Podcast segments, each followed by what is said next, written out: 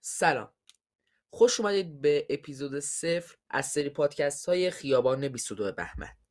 من محمد علی برنجی هستم که همراه شما هستم در این سری پادکست ها خب در این اپیزود که در واقع اپیزود صفر حساب میشه قرار من فقط این سری توضیحاتی در مورد این سری پادکست بهتون بدم. خب این پادکست در واقع کل این سری به مناسبت دهه فجر و به همکاری شورای دانش آموزی دبیرستان شهید بهشتی متوسط اوله که داره ضبط میشه. و موضوعاتی که ما قرار در این اپیزودها بررسی کنیم موضوعاتی حول انقلاب و وقایعی هستن که در اون دوران اتفاق افتادن. و در مورد انتشار اپیزودها هم بگم که خب در دوره که دهه فجر در واقع شروع میشه ما قرار روزی یه اپیزود منتشر کنیم. اما حالا چرا اسم این سری پادکست ها رو گذاشتیم خیابان 22 بهمن؟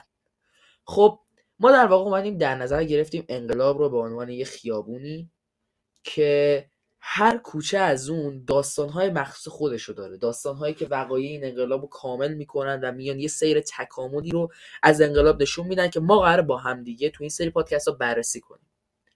خب امیدوارم از این سری پادکست ها لذت ببرید.